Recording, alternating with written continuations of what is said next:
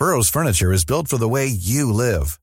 From ensuring easy assembly and disassembly to honoring highly requested new colors for their award-winning seating, they always have their customers in mind. Their modular seating is made out of durable materials to last and grow with you. And with Burrow, you always get fast, free shipping. Get up to 60% off during Burrow's Memorial Day sale at burrow.com slash ACAST. That's burrow.com slash ACAST. burrow.com slash ACAST. When you're ready to pop the question, the last thing you want to do is second-guess the ring. At BlueNile.com, you can design a one-of-a-kind ring with the ease and convenience of shopping online. Choose your diamond and setting. When you find the one, you'll get it delivered right to your door. Go to Bluenile.com and use promo code LISTEN to get $50 off your purchase of $500 or more. That's code LISTEN at Bluenile.com for $50 off your purchase. Bluenile.com code LISTEN. Richard, do you remember your original idea for this podcast? Change my mind? I sure do. We were going to put controversial ideas out there and see if our guests could get us to change our minds about them. But instead, we, we wound up focusing about solutions. How do we fix it? Of course, in real life, people don't really change their minds very often. But today we're going to talk to somebody, an old friend of mine actually, who has changed his mind dramatically on an issue that affects all of us. Today's episode Breaking Up the Social Media Giants with Glenn Harlan Reynolds. Twitter is like the crystal meth of social media. It's addictive and yet ultimately unsatisfying. It seems like society has kind of gotten crazier over the last 10 years, and maybe it really has. Maybe we are, in fact, amplifying craziness through social media. And since, you know, most of the decision makers and pundits, sort of the nervous system of our society is on social media. Maybe it's affecting them the most.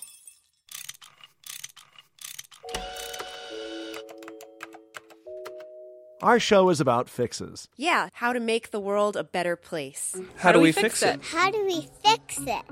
Richard, we're going back to the well on a topic we've been concerned about since the very start of How Do We Fix It? What the hell is social media doing to us? Yeah, we've talked about how it affects our brains, how it's driving political polarization, how Google and YouTube algorithms tend to push people towards greater extremes. And now the question is is it time to do something about it? Our guest is University of Tennessee law professor Glenn Reynolds. Glenn was a guest on How Do We Fix It way back on episode 10.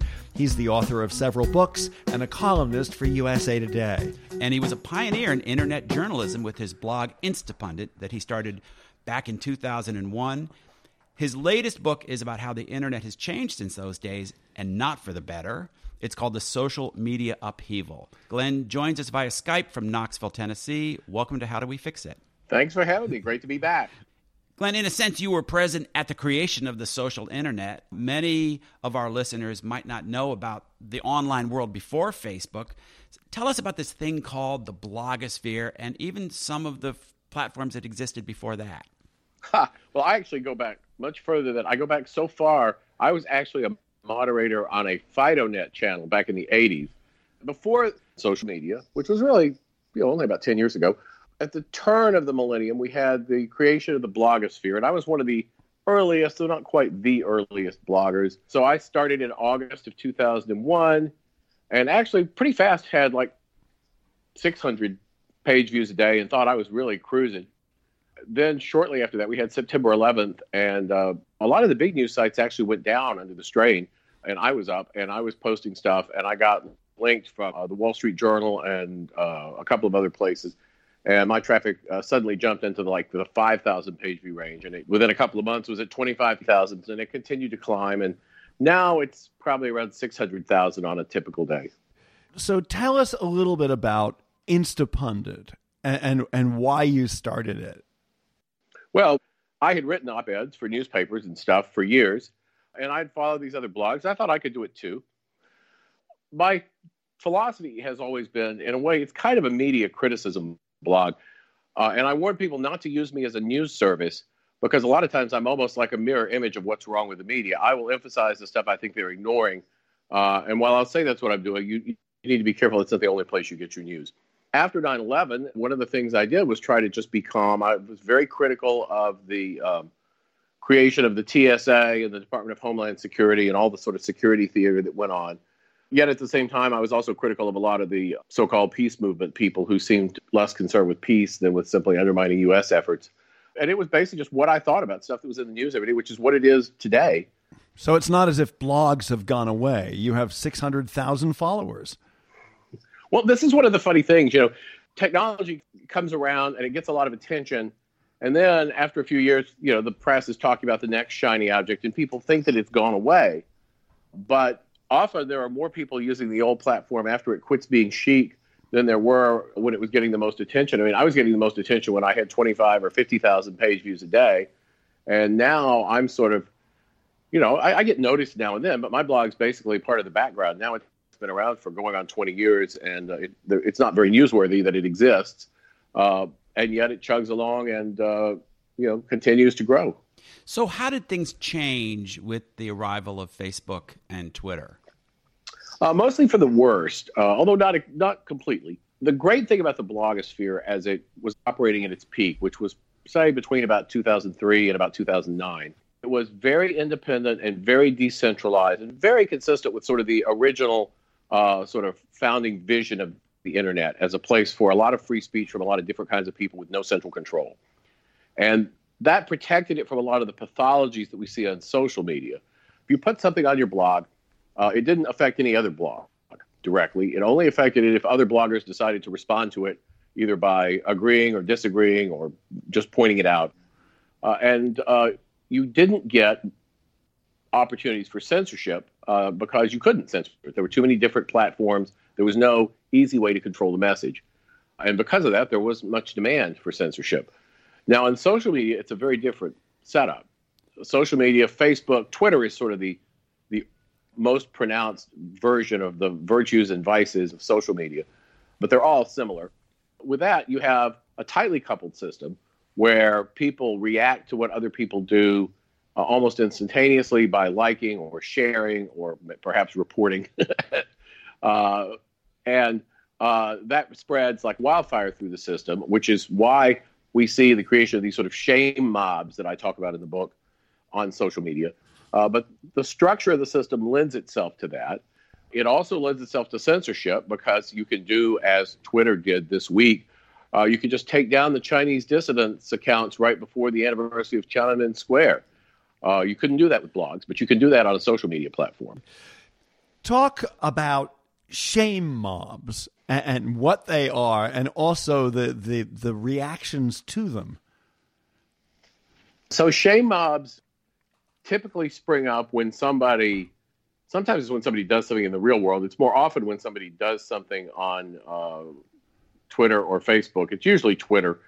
Uh, and somebody else decides to call them out. So, a PR executive named Justine Sacco, who I think had something like 170 followers, posted a joke. She was going to Africa and she said, You know, I'm going to Africa. Hope I don't get AIDS. Oh, never mind. I'm white. And it was a joke about how people are paranoid about AIDS uh, and don't and visiting Africa and don't need to be. Uh, she had a, like 170 followers, but somebody picked it up and decided that it was bad. And it quickly spread virally with people not just saying this is stupid, but actually taking it upon themselves to find out where she worked, contact her employers to demand that she be fired, et cetera, et cetera. And there was sort of a gleeful sadism in it, as the hashtag has Justine landed yet that it was all done under illustrates, because part of the joke was here she is on the plane sipping her cocktail and reading her novel. And little does she know that when she lands in South Africa, her life's going to be ruined, which is exactly what happened. Yeah, what, hap- uh, what happened to her?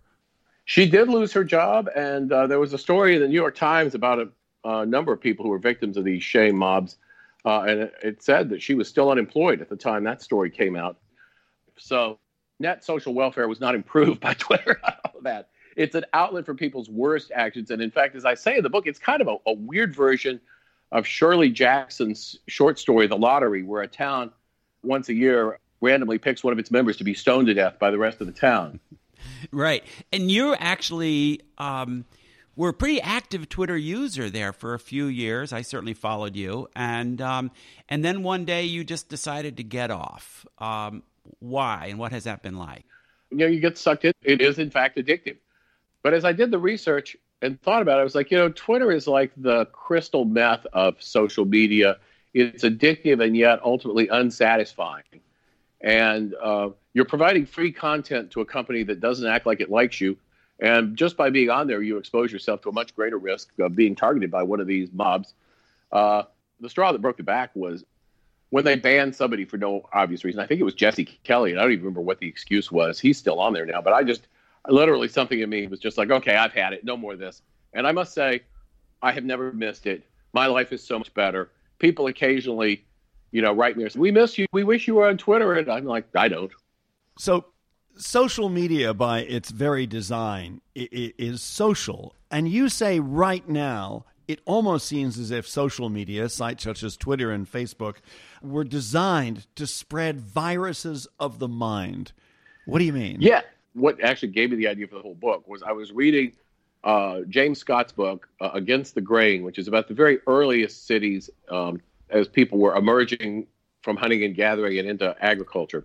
And one of the characteristics of those early cities is that they would spring up and flourish for a while, but not a huge time before they would tend to depopulate because of epidemics. And the reason was you were doing something nobody had done before. We're taking all these people and animals and cramming them together into closed space without uh, any effort at sanitation because people knew nothing. So what you're saying is is that when hunter gatherer societies or nomadic societies, if a particular virus broke out or an illness, um, it, it wouldn't spread nearly as quickly as it would in these new cities. That's right. I mean, if, if a tribe gets sick, uh, there's a decent chance that whatever illness they get burns out before there's a chance to even infect another tribe. And if nothing else, it probably takes years to cross a continent.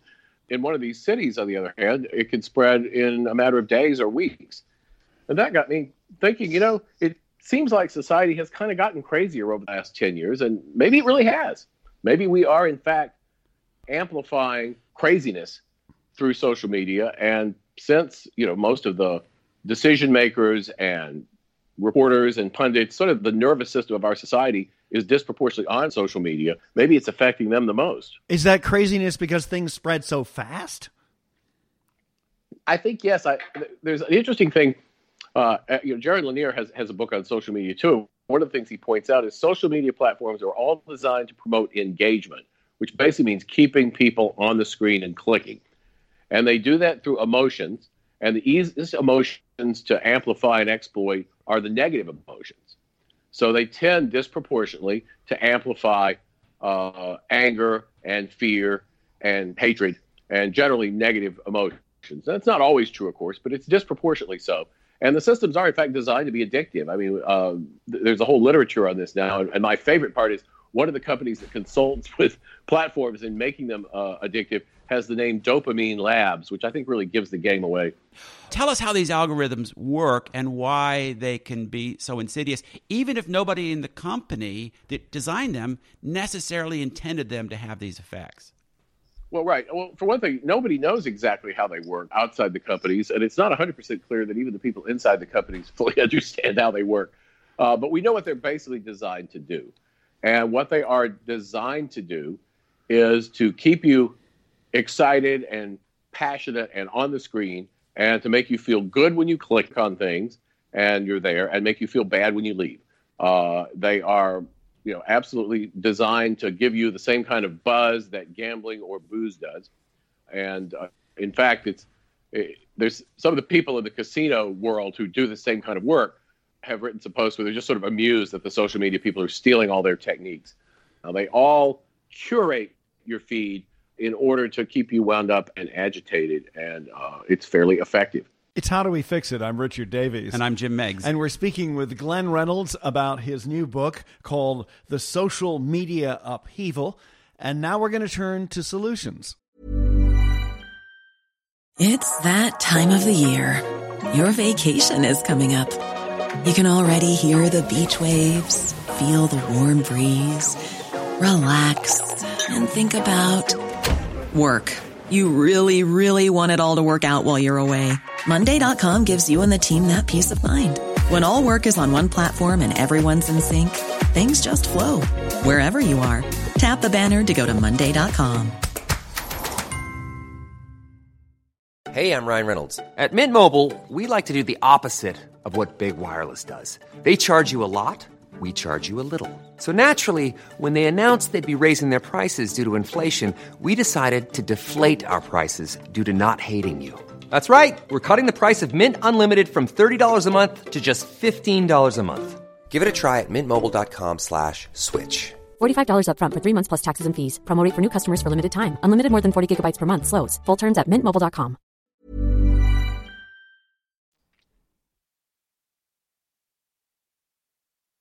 So let's talk about solutions. You argue for some action against tech giants, but are skeptical about some others. Let's start with calls to revise Section 230 of the Communications Decency Act. First, what is Section 230?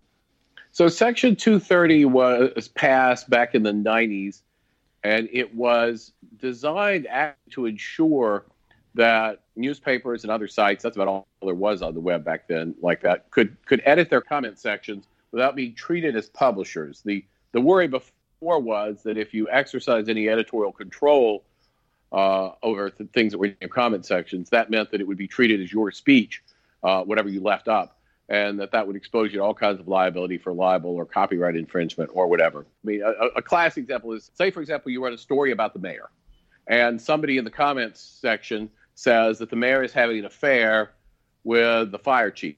Assuming it's not true, that's libelous. The newspaper doesn't want to be on the hook for it. The newspaper is afraid that if they make a habit of deleting stuff like that, but then they miss one, they'll be treated as having approved its publication and be on the hook. So the Communications Decency Act, Section 230, Safe Harbor says we're not liable for any content on your site that comes from somewhere else, essentially, or somebody else. So that's fine, and, and, and that did what it was meant to do. What it has the effect of doing for sites like Twitter or Facebook is they are built entirely on someone else's content. They publish nothing of their own speech, really. It's, it's all other people's stuff, and they are immune from libel. They're immune from copyright infringement. They are protected from all kinds of things. So there is an argument that people make for ending Section 230 protection. Uh, that would effectively put most social media platforms out of business, certainly Twitter and Facebook. But I think it's unlikely to go anywhere. I think, first of all, it's not actually clear that it's a good idea, and it's also uh, going to be opposed by all very powerful forces. So I think it's going to be very hard to, to accomplish. Another thing that comes up a lot, and people who propose it usually think this is would be fairly straightforward, is you set up some kind of panel or overview group, not necessarily linked to the government, that would go through stuff that is spreading on social media and figure out what's legitimate, what's accurate versus what's fake news. What do you think about these kinds of approaches? Um, I don't believe in them because I don't trust them the public, generally speaking, doesn't particularly trust them. Uh, I think that's that's a problem with our society in general. We've had a major breakdown of trust in institutions, and one of the reasons we've had that breakdown of trust is because we discovered that institutions aren't as trustworthy as we used to think. So I don't think creating new institutions that we're just supposed to trust is going to solve the problem. What about the case for greater transparency involving algorithms and how they're put together? See, I think that would be very useful. Um, right now you're being shown stuff and you don't know why, uh, and it is affecting you in ways that can actually be pretty subtle and sophisticated and troubling. I mean, Facebook experimented with manipulating the uh, emotional state of its audience and also with doing things to affect their willingness to show up and vote. They published papers on this. They weren't ashamed of it, uh, though in retrospect, maybe they should have been. My proposal is that number one, uh, they publish these algorithms. They make them available to people so that uh, scholars and regulators and competitors and the more sophisticated members of the public can see what they're doing. And second, that they have a vanilla option required. Like if you're on Facebook right now, you can pick most recent or top stories but even when you pick most recent, it doesn't actually give you what Facebook used to give you in its infancy, which was just what your friends posted in the order that they posted it with no fiddling at all. That's what I want. And that is not subject to manipulation in the same way. Yeah. On an earlier episode of, of How Do We Fix It, we spoke with media analyst and scholar Zeynep Tufekci, who talked about how algorithms zero in on negative emotions and amplify them. And one example, which I thought was really alarming, is that, for instance, if you go on YouTube and you're kind of interested in maybe looking at a couple of vegetarian sites that urge you to, to not eat meat, what YouTube tends to do is you start off with something that's fairly innocuous and probably well argued, and then it starts pushing you into more extreme forms of video in order to keep you on the site. Yes, and they all work that way more or less. One of the proposals that you address seriously is a fairly drastic one. It's used to use the government's power uh, in antitrust law to break up these uh, big tech companies, kind of the way the big the big trusts were broken up uh, or curtailed at around the turn of the last century. Tell us how antitrust law would work here. Well, you could potentially actually split Facebook uh, into pieces, though that would be difficult. Under antitrust law, you'd have to show that they'd done something uh, illegal to achieve their big market share, which might be the case, but I don't have any particular reason to think that it is. Uh, however, what Facebook and, and Google and other big tech companies have done is bought up competitors. They bought up a whole bunch of them, and they have, as a result, reduced competition substantially. And they also have a fairly clear track record of colluding with one another to put down uh, new competitors that threaten one of them. So, for example, you have a Twitter competitor uh, called Gab that PayPal refused to process payments for, and you have a YouTube competitor called BitChute that PayPal also refused to process payments for. And Google's search algorithms tend to um, tend to favor uh, existing players at the expense of outsiders, and so on. So one of the things you want to do is stop that sort of collusion, uh, which is a, a, major function of antitrust law. Also, they probably could be forced to spin off a lot of things. I mean, Facebook also owns Instagram, and it made me laugh when I saw people a while back. A lot of people were quitting Facebook because they were mad about something. So I'm going to Instagram instead. You know? it's like I know like, a few people know, who did that. It's like I'm boycotting Ford from now on. I only drive a Lincoln. You know, that, will teach them. Uh, a guy who's actually something of a friend of mine, Tim Wu, who's a professor at Columbia, recently did a book on exactly this tech antitrust issue called The Curse of Bigness.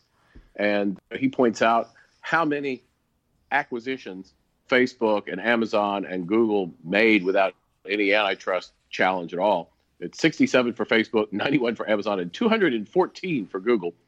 Uh, so it's kind of like so, the, the federal government's been asleep at the switch.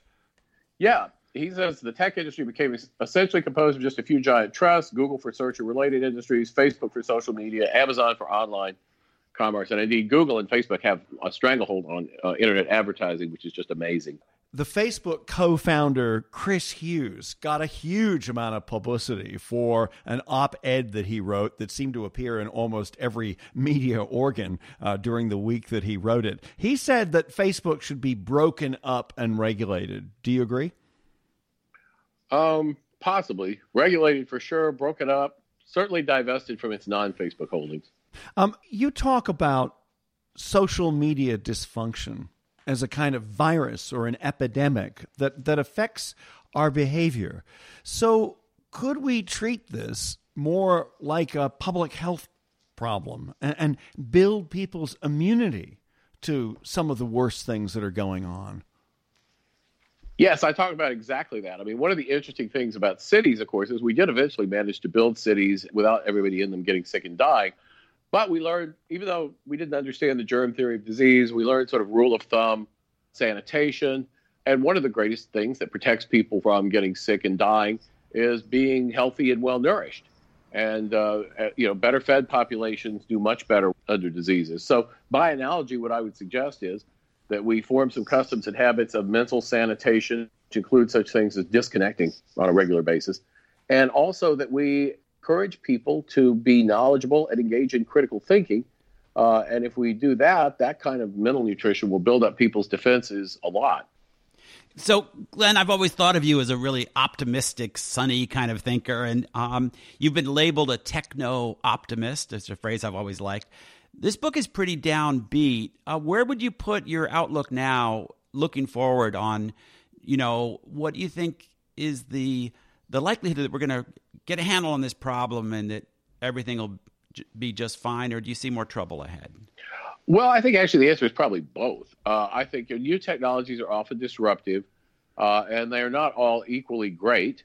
I think that we will adjust to this. I predict that social media will sort of go out of style, and while it won't really go away, it will be less influential. Uh, and as it becomes less influential, it will be less damaging, and that will be fine. Uh, one of the things I actually recommend for organizations is to pay less attention to it. You know, just because there's a mob of people on Twitter demanding that you fire some employee doesn't mean that you actually have to. Uh, those people are on there for the thrill of being part of a mob and throwing virtual stones at the lottery loser. They're not actually going to quit buying stuff from your company. They're very unlikely to take any real action in the real world, and they're unlikely even to really remember what this was about in a week or two. So the best thing a lot of times you can do in the face of these is just ignore it. And I point out in the book the problem is every big organization now has a social media person and that social media person is the last person in the world who will tell you not to pay attention to social media. Right. And yet, that, that uh, and person, that person wants to protect their job. right. Uh, and yet, that's actually often the best thing to do. Glenn Reynolds, thanks very much for joining us on How Do We Fix It?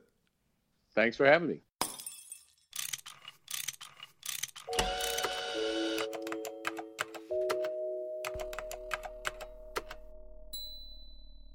So this one's a lot of fun for me. Uh, Glenn and I go way back. He was one of the first writers that I hired to write a column at Popular Mechanics when I started there in, in 2004.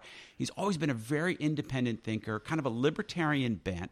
And I find that almost on any issue, if the whole world is going one way, he'll be the one standing up and saying, wait a minute, what about this other perspective? And I find that really useful. Yeah, I've been surprised by reading him because sometimes I'll go, oh no, that's way too right wing. And then and then his next blog or his next post will be promoting something that's usually associated with progressives.